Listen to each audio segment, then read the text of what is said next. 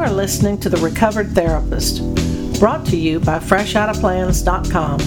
I'm Jeannie Griffin, and I'll be your host. Instead of focusing on labels, diagnoses, and psychobabble, we keep things honest, simple, and hopeful so that you can grow personally and spiritually. Thank you for joining me.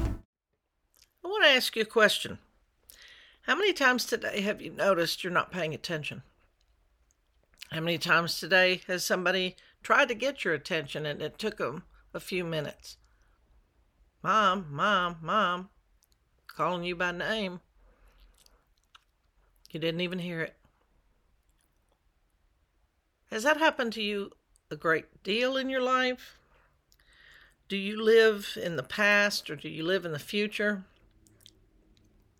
Are you busy thinking about what's going to happen next week, next hour, and you're not present where you are. You know, from the time we're in elementary school, especially in school, people say, pay attention, pay attention, pay attention. And, you know, our minds are where we create things. The mind doesn't have any sense of time. If I said to you right now, remember who you were playing with on the playground in third grade, you could go back there in an instant. And if I said, imagine what you would look like and where you would be in 10 years, you could go there. So, one of the things that we have to pay attention to is where is our mind. What are we doing to help keep us focused?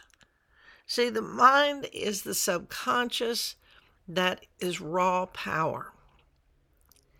And if we don't know where our mind is and what we're thinking, it just goes wherever it wants to.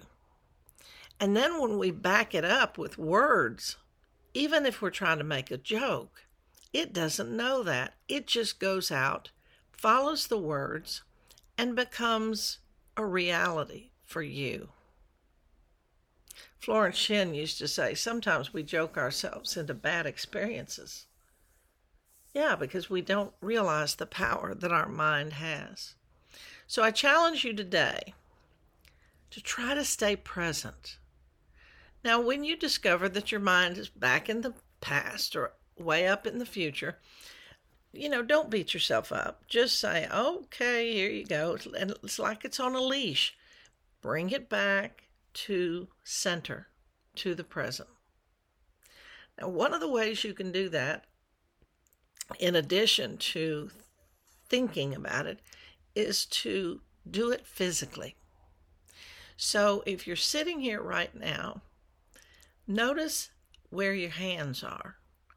Notice what they're touching. Notice if your back is against the chair. Notice if your feet are on the ground.